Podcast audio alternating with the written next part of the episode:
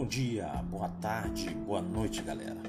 Vai depender muito do horário que vocês vão estar ouvindo o nosso podcast. Eu sou o IPTV Naldo e a partir de agora você vai acompanhar novidades sobre tecnologia, mas principalmente sobre IPTV. Bom, o que significa IPTV? IPTV é Internet Protocol Television. É um código usado para transmissão de vídeos e dados pela internet, né? Então, hoje a maioria dos canais de televisão, por exemplo, oferece acesso à internet o seu conteúdo, né, através de aplicativos ou pelo site. No entanto, a IPTV sofre má reputação devido a muitas ofertas fraudulentas que circulam pela web. E, de fato, tem muita coisa ruim por aí. Essas assinaturas que oferecem por aí milhares de canais e tal, e preços ridículos, muitas vezes não respeitam o mínimo de qualidade de serviço, né? Por exemplo, alguns cortam parte do conteúdo no meio, as listas param de funcionar a qualquer tempo e a qualquer momento, né? Você pode estar lá assistindo o seu jogo e do nada existe um travamento ou ela para de funcionar.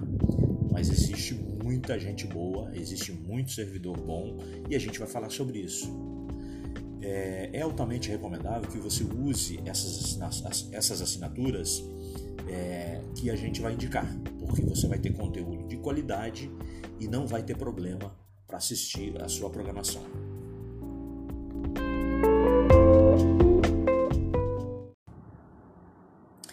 Bom dia, boa tarde, boa noite, galera. Vai depender muito do horário que vocês vão estar ouvindo o nosso podcast. Eu sou o IPTV Naldo e a partir de agora você vai acompanhar novidades sobre tecnologia, mas principalmente sobre IPTV. Bom, o que significa IPTV? IPTV é Internet Protocol Television. É um código usado para transmissão de vídeos e dados pela internet, né? Então, hoje a maioria dos canais de televisão, por exemplo, oferece acesso à internet o seu conteúdo, né, através de aplicativos ou pelo site. No entanto, a IPTV sofre má reputação devido a muitas ofertas fraudulentas que circulam pela web. E, de fato, tem muita coisa ruim por aí. Essas assinaturas que oferecem por aí milhares de canais e tal, e preços ridículos, muitas vezes não respeitam o mínimo de qualidade de serviço, né?